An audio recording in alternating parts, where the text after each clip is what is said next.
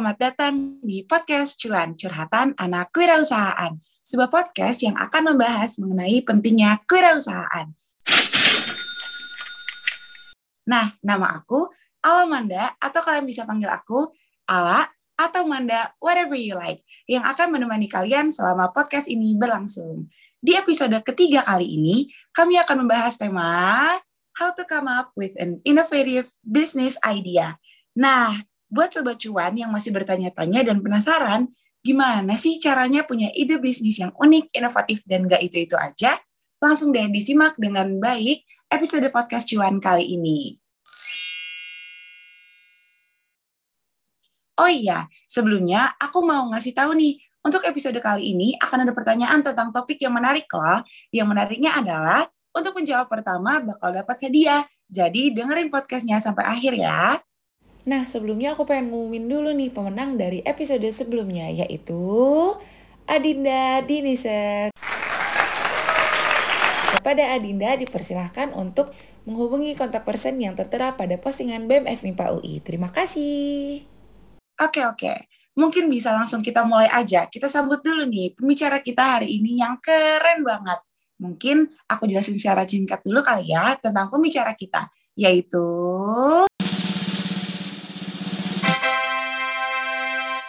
Kak Dilan Arlen Tunggatama. Kak Dilan adalah salah satu mahasiswa Universitas Indonesia dari jurusan Aktuaria Angkatan 20. Saat ini, Kak Dilan memiliki kesibukan kuliah dan aktif mengikuti lomba bertemakan bisnis loh. Langsung aja kali ya kita sapa. Halo Kak Dilan, apa kabar Kak? Halo Manda, halo juga teman-teman semua. Uh, ya kabar gue, nah, nama gue Dilan, kabar gue tuh baik dan excited, lebih ke excited ya, karena dulu gue tuh sering banget dengerin podcast cuan dan sekarang jadi bagian di podcast cuan nih jadi narasumber ya jadi ini suatu ya kesenangan tersendiri dan kehormatan tersendiri buat gue Asik, keren banget. Alhamdulillah kak, kabarnya baik. Mungkin Kak Dilan boleh nih perkenalan singkat dulu kali untuk para sobat cuan. Uh, Oke, okay. uh, halo semua sobat cuan. Uh, kenalin nama gue Dilan, gue dari ilmu aktuaria angkatan 2020. Uh, dan bener banget tadi udah dijelasin sama Manda, gue itu aktif untuk berikut lomba. Banyak sih sebenarnya lombanya, dan tapi kebanyakan mostly kayak 90% itu bertemakan bisnis. Gue juga lagi sibuk kuliah seperti mahasiswa pada umumnya, terus juga gue uh, sekarang lagi ada kegiatan magang juga, dan juga sedang join suatu organisasi bisnis. Jadi kurang lebih kesibukan gue ya berputar-putar di era uh, di area bisnis banget nih, jadi belakangan ini. Ya kira-kira. Wah, keren banget tuh kak. Mungkin aku pengen nanya nih, uh, kalau misalnya tentang perlombaan bisnisnya, itu tuh jelasin secara singkat kira-kira kayak gimana sih, Kak? Oke, okay, uh, eh, kalau dari perlombaan bisnis sendiri, gue tuh ikut aktif di dua nih. Kalau perlombaan bisnis biasanya dibagi dua ya, ada bisnis plan, ada bisnis case. Nah, kalau bisnis plan itu, kita bangun bisnis benar-benar dari nol nih. Kita bikin proposalnya, dari uh, gimana kita mikirin secara finansial, operasional, dan lain-lain. Tapi kalau bisnis case itu, kita sebatas untuk menyelesaikan masalah bisnis yang ada pada suatu company. Jadi biasanya dikasih suatu permasalahan terus kita uh, pakai beberapa solusi nanti kita propose gitu. Terus itu yang dilombakan. Kurang lebih yang gue ikutin uh, seputar dua itu sih kalau yang soal bisnis ya. Wow, itu keren banget sih kak. Aku juga baru tahu nih ternyata ada dua macam bis, uh, apa namanya uh, lomba bisnis yang bisa diikuti. Nah kalau misalnya aku pengen nanya nih kak, yang awalnya ngebuat keadilan mengikuti lomba-lomba itu tuh apa sih kak? Uh, oke, okay. ini jawaban jujur ya sebenarnya. Jadi iya. awal mula awal mula gue ikut lomba itu aktif di semester 3. Semester 3 mm-hmm. waktu itu gue temenan tuh sama Naisa. Ya pasti uh, Manda juga kenal Naisa pasti. Nah, jadi uh, ceritanya di semester 1 semester 2 itu udah gue mulai ngerasa tuh di aktuaria. Ini bukan buat takut-takutin uh, anak aktuaria ya, tapi gue ngerasa bagi gue itu jurusannya itu susah banget pelajarannya waktu itu. Jadi gue mikir kan, gue tuh harus punya suatu gimana ya jalan yang bisa gue tempuh selain menjadi seorang aktuaris gitu. Waktu itu gue mikir kayak gitu. Terus akhirnya gue coba tuh sama Naisa. Awalnya gue sama Naisa ikut lomba uh, tentang data analisis tapi kita kalah waktu itu. Terus kita akhirnya ya kita harus coba bidang lain deh cak gitu kan. Gue ngomong ke dia. Akhirnya kita coba bidang uh, bisnis waktu itu. Uh, kita ikut bisnis plan competition yang ada di UGM nah itu pertama kali banget gue ikut lomba bisnis di situ. Benar-benar pertama kali. Didorong karena gue tuh pengen punya suatu jalan karir baru dibandingkan menjadi aktuaris. Karena waktu itu yang tadi gue bilang gue tuh mengalami kesusahan di jurusan gue. Nah pertama kali ikut lomba itu gue langsung menang juara satu. Jadi sejak saat itu termotivasi hmm. banget tuh gue untuk ikut lomba-lomba lain. Dan ya itu akhirnya di semester 3 itu gue ikut 12 lomba dalam satu semester. Jadi hampir tiap minggu tuh gue ada kalau nggak bikin proposal itu presentasi bisnis. Itu bener-bener gue sibuk banget di semester 3 Wah, itu keren banget dan oke okay ya buat para sobat cuan yang nggak tahu dari tadi Kak Dilan nyebut uh, Kak Naisa, Kak Naisa, Kak Naisa itu kepala biro virus tahun ini lah. Hmm. Jadi emang udah klop banget nih kayaknya ya tentang bisnis gitu. Nah, aku sebenarnya langsung penasaran sih Kak, gimana sih cara bagi waktunya antara uh, kegiatan kuliah sama ngikutin lomba-lomba ini gitu? Oke, okay. uh, kalau ditanya bagi waktu, sebenarnya dari dulu jawaban gue tetap sama sih. Kalau buat kalian ya buat sobat cuan juga nih tips juga nih buat kalian yang mau ikut lomba bisnis. Tapi kalian takut untuk terganggu kuliahnya sebenarnya cukup gini sih kalau tips gue ya. Cukup sediain tiga hari kalian untuk kerjain proposal bisnis. Karena uh, kenapa? Biasanya tuh gini biasanya di hari pertama itu kalian diskusi nih bagi tugas ya kan? Nah terus kalian kerjain di hari kedua biasanya udah pada selesai tuh bagian-bagiannya di proposal. Nah, di hari ketiga itu saatnya kalian itu revisi-revisi lagi. Kalian ngeliat uh, bagian teman kalian yang udah dikerjain, lihat bagian kalian lagi. Kalian revisi-revisi, kalau udah kalian kumpulin. Kalian bisa spend waktu lebih lama, tapi biasanya gue dan tim itu spend tiga hari aja untuk ngerjain. Karena menurut gue itu adalah hari yang efektif, itu nggak motong banyak waktu untuk kuliah.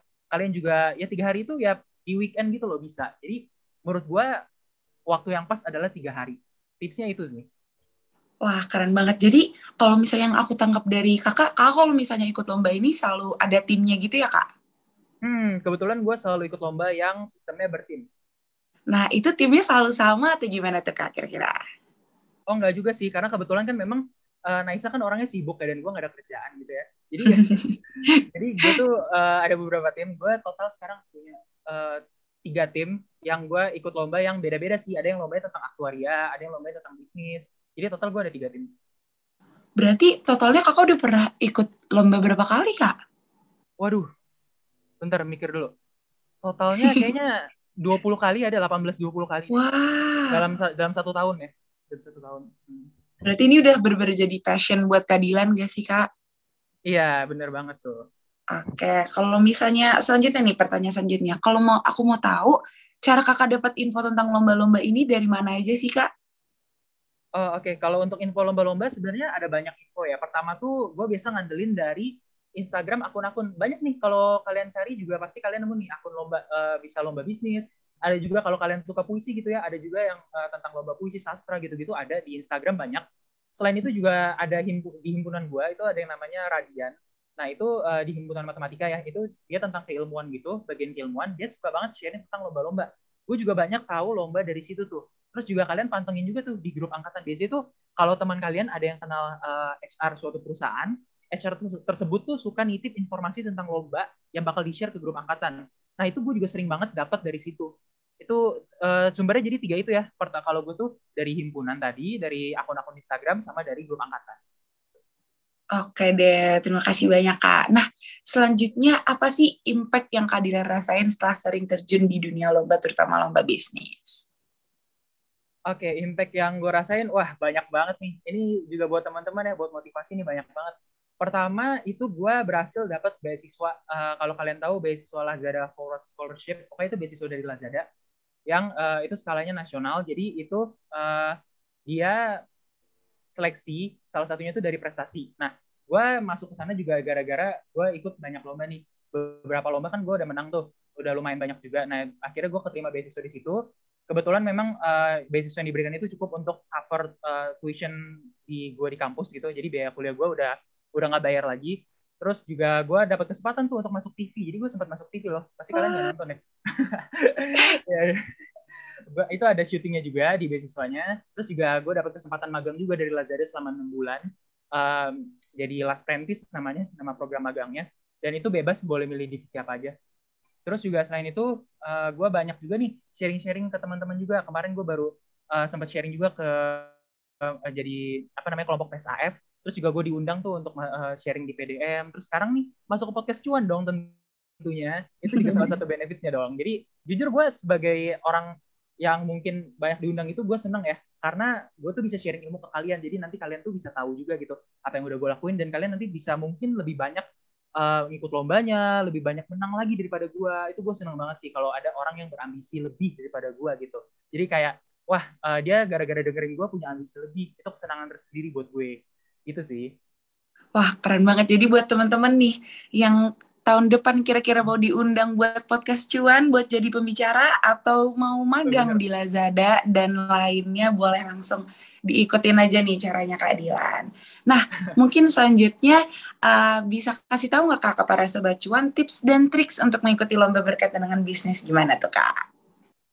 Oke, okay, uh, ini menarik ya karena gue cerita sedikit ya tentang pengalaman gue waktu syuting uh, di Lazada. Jadi kalau teman-teman tahu tuh uh, acara syuting gue itu acara TV gue itu namanya Lazada After Class After Class by Lazada Foundation itu tayang di Trans 7 nah itu jadi uh, sewaktu gue syuting itu waktu syutingnya 10 hari tuh nah itu kan tentang bisnis banget ya karena Lazada kan suatu e-commerce. Nah hmm. jadi di waktu gue syuting itu ada banyak juri tuh. Salah satunya ada kayak petingginya Lazada di situ. Mereka selalu ngeritik ide-ide gue ide-ide kelompok gue waktu itu ya. Dengan dia bilang um, ini gue nggak mau spoiler banyak kalau kalian mau tahu silahkan nonton aja. Masih ada kok uh, gimana jadi dia bilang kita tuh harus mikir uh, misalnya kita dikasih objektif A nih sama suatu perusahaan. Nah dia ngomongnya perusahaan kan. Jadi kita dikasih objektif A kita nggak usah nyelesain secara A kita boleh nyelesain B C D sampai Z dan itu sah sah aja gitu jadi uh, kalau menurut gue kalau ada orang bilang lu harus mikir di uh, tanpa kotak gitu eh, lu di luar kotak menurut gue salah lu harus mikirnya tuh tanpa kotak Nah, tadi gue keceplosan tuh tanpa kotak ya. Pokoknya lu harus mikir tanpa kotak. Jadi bener-bener nggak ada boundariesnya kalau lu di dunia bisnis gitu. Jadi kalian bayangin nggak waktu dulu uh, ojek, ojek itu kan dekat banget sebenarnya sama kehidupan manusia. Tapi kemudian ada tuh tinggal di twist dikit sama Nadine Makarim kan, founder Gojek, itu jadiin aplikasi. Ternyata itu hal yang sedikit apa ya sedikit diubah, tapi itu nggak nggak kepikiran gitu sama orang-orang gitu. Itu kan benar-benar di luar kotak gitu dia mikirnya. Dan uh, itu booming banget gitu. Jadi kalau menurut gue untuk tips kalian untuk berbisnis gitu ya ada dua sih. Pertama mulailah dari hal yang di sekitar kalian. Kedua coba berpikir tanpa kotak jadi jangan sampai apa yang menjadi tujuannya gitu apa yang menjadi kasus bisnis biasanya biasanya gini kalau kalian ikut lomba bisnis plan atau bisnis case itu kalian dibatasi oleh suatu permasalahan tapi bisa jadi solusi kalian itu di luar dari apa yang dibicarakan pada permasalahan tersebut gitu tapi masih nyambung Nah ini semoga kalian ngerti ya, soalnya agak beribet nih gue ngomong. Terus yang kedua, yang tadi itu yang gue bilang, cobalah dari hal-hal di sekitar kalian. Jadi kalau gue boleh cerita juga, di setiap perlombaan gue, gue tuh selalu uh, inovasi gue itu tentang teknologi aplikasi. Kenapa? Karena waktu itu jujur pertama kali gue memulai untuk coba-coba lomba bisnis, selain karena tadi gue cerita uh, gue merasa pengen punya karir yang baru, jalan karir yang baru, itu karena uh, waktu itu lagi ini nih meledak-meledaknya Gojek dan Tokopedia mau merge. Uh, terus startup-startup tuh lagi berkembang-berkembangnya. Jadi gue ngikutin banget berita startup. Jadi makanya gue gue terekspos banget sama yang namanya aplikasi uh, dunia teknologi gitu-gitu. Nah, jadi gue selalu bikin inovasi untuk lomba gue itu berdasarkan aplikasi basisnya. Jadi itu kan karena hal yang dekat sama gue. Makanya gue lumayan menguasai dan gue jadi pede dengan apa yang gue kerjakan. Jadi tipsnya dua itu ya, mulai di dekat kalian sama berpikirlah tanpa kotak. Kira-kira itu Manda. Wah, keren banget. Bener-bener sangat-sangat inspiratif keadilan ini loh. Nah, mungkin aku dari pertanyaan aku sendiri, aku rada kepo nih kak. Kemungkinan kira-kira tuh dari uh, segala lomba yang pernah kakak ikutin, yang paling ngefeknya tergede di kakak tuh apa sih kak? Oke, okay, oke. Okay. Yang paling efeknya tergede ada satu nih. Uh, ini gue sebut aja kayak lomba yang apa ya? Boleh kak. Namanya itu Signa Innovation Challenge. Jadi kalau teman-teman tahu perusahaan asuransi Signa Indonesia, itu efeknya uh, gede banget pertama itu adalah lomba yang hadiahnya terbesar tuh uh, untuk gua. Jadi total hadiahnya itu kalau digabungin juara satu dua tiga itu uh, 30 juta. Terus uh, gua tuh dapat magang di sana karena gua menang juara satu waktu itu. Jadi itu adalah lomba lomba terbesar hadiahnya yang pernah gua menangin. Uh, terus gua juga dapat kesempatan magang tiga bulan di sana. Jadi uh, aktuaris. Jadi sesuai sama jurusan gua. Nah jadinya gue juga punya kesempatan tuh untuk belajar lagi lebih setelah gua lomba di perusahaan tersebut gitu. Jadi itu efeknya gede banget buat kehidupan gua kali ya bisa gue bilang. Karena pengalamannya gede banget sih yang gue dapat dari situ. Oke, Kak, itu wah, aku keren banget. Aku baru tahu juga sebenarnya tuh sekarang kalau misalnya emang lomba-lomba kayak gitu ternyata emang banyak juga diselenggarain di mana-mana ya. Oke deh, mungkin uh, selanjutnya aku pengen nanya ini uh, gimana sih kak uh, agar kita tuh bisa nemuin ide unik dan berpikir inovatif untuk bisnis kalau menurut kakak?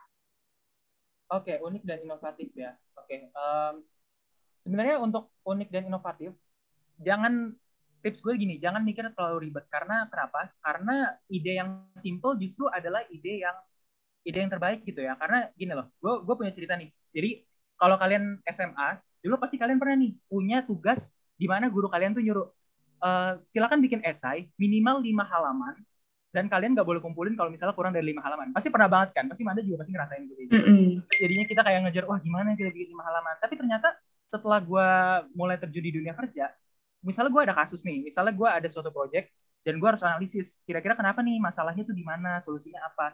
Kalau gue bisa bikin summary dari permasalahan tersebut cuma lima kalimat, justru bos gue akan senang daripada gue bikin lima halaman tersebut gitu loh.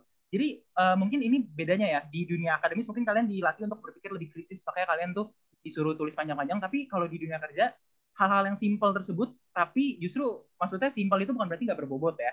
Kalau justru hal-hal simpel itu akan dihargai hal-hal simpel dan berbobot. Jadi kalau kalian punya ide, idenya itu kalau bisa jangan terlalu rumit. Kayak misalnya tadi yang gue udah cerita ya, kayak Gojek. Gojek itu suatu hal yang simpel sebenarnya kan kalau kalian pikirin mungkin di dalamnya itu ribet tapi konsepnya yang masuk gue di dalamnya ribet adalah mungkin uh, internalnya ribet kayak ngurusin servernya dan lain-lain. Tapi kalau kita bicara dengan konsep uh, secara bigger picture ya itu adalah objek uh, yang diintegrasikan ke dalam suatu aplikasi.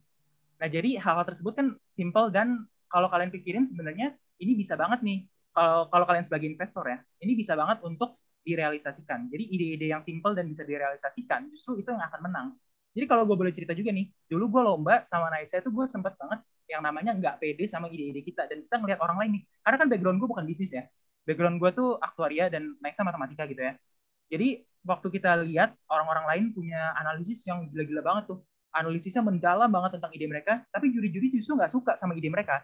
Justru ketika kita kasih tahu ide kita yang analisisnya ya standar-standar aja, uh, orang awam bisa pada umumnya gitu untuk menganalisis ide-idenya, tapi inovasi yang kita bawa banyak dan simple gitu. Simple tapi impactful. Nah jadi dua, dua kata itu tuh simple dan impactful itu uh, justru malah disenangin juri dan kita bisa menang daripada uh, orang-orang yang analisis itu mendalam. Jadi kalau menurut gua pertama tipsnya adalah untuk kalian bisa come up with a unique solution ya itu kalian mikirnya simple. Kalian harus mikir simple. Tapi kalian juga yang kedua jangan lupa see the bigger picture. Nah, jadi kalian tuh harus lihat uh, apa ya gambaran besar dari suatu permasalahannya di bisnis. Jadi uh, kalau aduh ini gue kebanyakan cerita nih kayaknya. Jadi kalau misalnya uh, gue gue tuh diceritain juga yang tadi udah gue bilang kan, yang kalau misalnya kalian dikasih objektif A, tapi ternyata kalau untuk menyelesaikan permasalahan A, kalau kalian lihat bigger picture ya, gambaran besarnya ternyata ini masalahnya ada di C gitu. Jadi kalian nggak harus berpatok pada A. Jadi kalau menurut gue itu sih keep it simple sama see the bigger picture. Itu sangat-sangat uh, kalau kalian melatih itu kalian sangat-sangat dipastikan bisa untuk berpikir kreatif. Menurut gue kuncinya dua itu sih untuk berpikir kreatif dalam bidang bisnis. Asik, keren banget kak. Dan nggak apa-apa kalau misalnya kakak mau cerita banyak juga pasti semuanya bakal didengar nih sama para sobat cuan. Nah, mungkin ada pertanyaan ini nih kak. Apa pendapat Kak Dilan mengenai istilah ATM atau amati tiru modifikasi dalam bidang memulai bisnis? Oke, amati tiru modifikasi amati tiru modifikasi kalau menurut gue uh, itu adalah hal yang uh, sangat-sangat lumrah ya di bidang bisnis karena uh, semua orang juga melakukan itu gitu loh. Kalau kalau kalian lihat di satu apa ya namanya satu kategori bisnis gitu ya. Misalnya kita sebut aja e-commerce. Sebenarnya kan kalau kalian lihat e-commerce itu semuanya ya mirip-mirip aja gitu. Uh, e-commerce A, e-commerce B, e-commerce C. Cuma ada pasti satu hal yang membedakan mereka gitu. Kayak misalnya ada promo apa atau mereka punya campaign sendiri gitu itu kan maksudnya uh, bisa jadi itu adalah suatu ATM gitu, amati tiru modifikasi. Nah, jadi kalau kalian mau memulai suatu bisnis, menurut gue gak masalah banget untuk kalian amati tiru dan modifikasi. Tapi jangan lupa kalian kencengin di modifikasinya. Maksudnya gini, kalian misalnya tertarik di bidang apa? Misalnya kalian tertarik di bidang F&B, makanan gitu ya. Kalian mau jual apa? Misalnya ayam geprek. Kalian lihat nih, ayam geprek yang udah ada, itu punya kekurangan apa? Misalnya, uh, ini gue ngomong asal aja ya, tapi kalian nanti bisa uh, petik sendiri hikmahnya apa. Jadi misalnya di ayam geprek A, wah ternyata sambelnya kurang variasi, mereka cuma jual 5 sambel. Oke, gue akan jual ayam geprek, tapi sambelnya bisa campur-campur. Jadi satu ayam geprek bisa campur 10 sambel. Misalnya gitu ya. Jadi kan itu uh, yang kalian anggap kekurangan, itu kalian bisa jadiin bisnis sendiri. Walaupun kalian buka juga ayam geprek ayam geprek aja gitu. Tapi percayalah uh, kalau misalnya sekarang itu um, bukan bisnis yang benar-benar ya benar sih bisnis yang inovatif tetap akan berkembang pesat tapi ATM itu sistem ATM itu juga bakal berkembang pesat asal kalian ngelakuin namanya validasi market ya. Jadi ketika kalian mikir, wah kira ayam geprek ini kayaknya sambal kurang variasi deh. Coba kalian validasi dulu ke orang-orang lain gitu. Kalian kalian bisa tanya-tanya, kalian bisa mulai interview-interview kecil gitu ya ke teman-teman kalian atau ke pelanggan-pelanggan ayam geprek. Kira-kira uh, menurut menurut kakak gitu kalian tanya gitu ya, misalnya, ini validasi market nih. Menurut kakak ayam geprek ini kekurangannya apa sih gini-gini gitu kalian bisa tuh dari situ karena uh, di kesibukan gue sekarang juga salah satu kesibukan gue gue udah cerita tadi gue join organisasi yang di mana uh, ada pembelajaran tentang bisnis. Nah di situ tuh gue jadi konsultan bisnis. Nah di konsultan bisnis itu gue bantu UMKM kalau kalian tahu kemarin covid kan banyak UMKM yang terdampak ya. Revenue-nya turun terus juga uh, marketing mereka itu harus shift nih dari yang offline marketing ke digital marketing. Nah di situ gue bantu banyak di situ. Salah satu langkah yang paling banyak gue lakuin adalah validasi market di situ tuh. Kayak misalnya uh, gue gue baru-baru ini sebar kuesioner menanyakan pendapat masyarakat tentang suatu bisnis gitu kan. Karena gue mau gue mau ngelakuin suatu strategi suatu langkah untuk mengembangkan bisnis tersebut. Nah itu bisa juga tuh kalian uh, lakukan gitu ya. Uh, nah itu salah satu bentuk ATM juga tuh. Kalau kalian mau bangun bisnis tapi kalian apa namanya kalian gak mau ribet-ribet untuk inovatif untuk bikin bisnis yang inovatif kalian bisa mulai dari ATM karena uh, menurut gue itu juga nggak terlalu sulit ya. Yang paling penting adalah kalian lakuin validasi market tadi karena kalau kalian udah punya marketnya, kalian mau ubah sedikit, pasti orang-orang itu tertarik sama bisnis kalian. Gitu.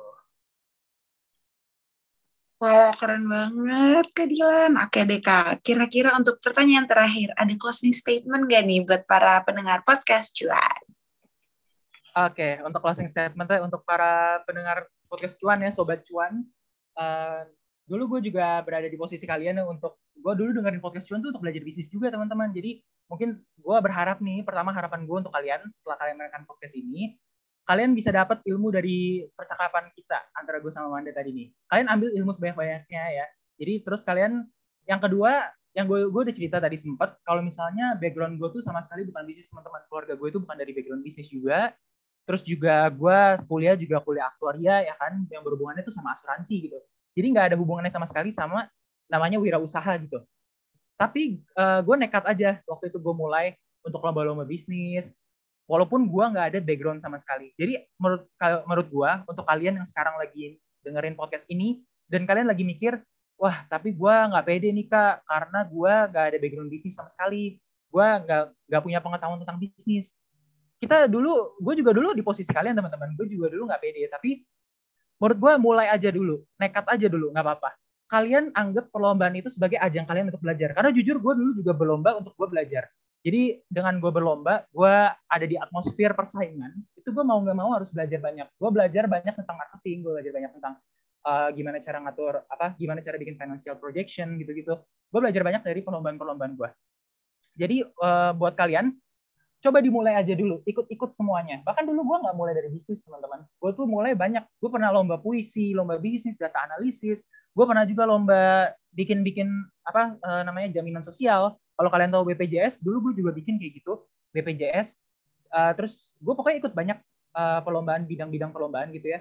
Sampai pada akhirnya gue uh, tekunin di bisnis. Karena kalau kalian nggak mulai, kalian nggak akan tahu kalian itu suka di mana. Kalau gue dari dulu mengurung diri gue untuk mencoba ikut perlombaan bisnis, maka gue nggak akan tahu kalau misalnya passion gue atau kemudian apa yang gue suka itu di bidang bisnis itu gue nggak bakal tahu. Jadi tolong buat teman-teman dicoba aja, coba dimulai, percaya sama diri kalian sendiri. Ya karena tadi yang gue bilang sebenarnya kalian nggak perlu banyak analisis kalau ikut lomba, yang penting kalian bisa punya solusi yang inovatif. Dan bagaimana cara melatihnya? Ya kalian ikut terus gitu walaupun memang benar kalau gue uh, kalau kalian misal takut gagal gue bisa cerita. Kalau misalnya pengalaman gue sendiri gue lebih banyak gagalnya daripada gue berhasilnya. Bahkan persentase kegagalan gue lebih tinggi daripada gue berhasil.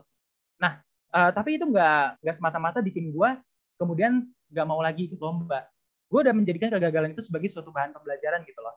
Jadi punya kalian kalian harus punya ini sih mental tangga gitu ya. Jadi tangga itu bisa kalian bangun hanya dengan kegagalan gitu. Jadi kalian akan naik, naik, naik, dan kalian cuma butuh satu keberhasilan untuk nanti memotivasi kalian untuk ikut lagi, ikut lagi, ikut lagi lomba.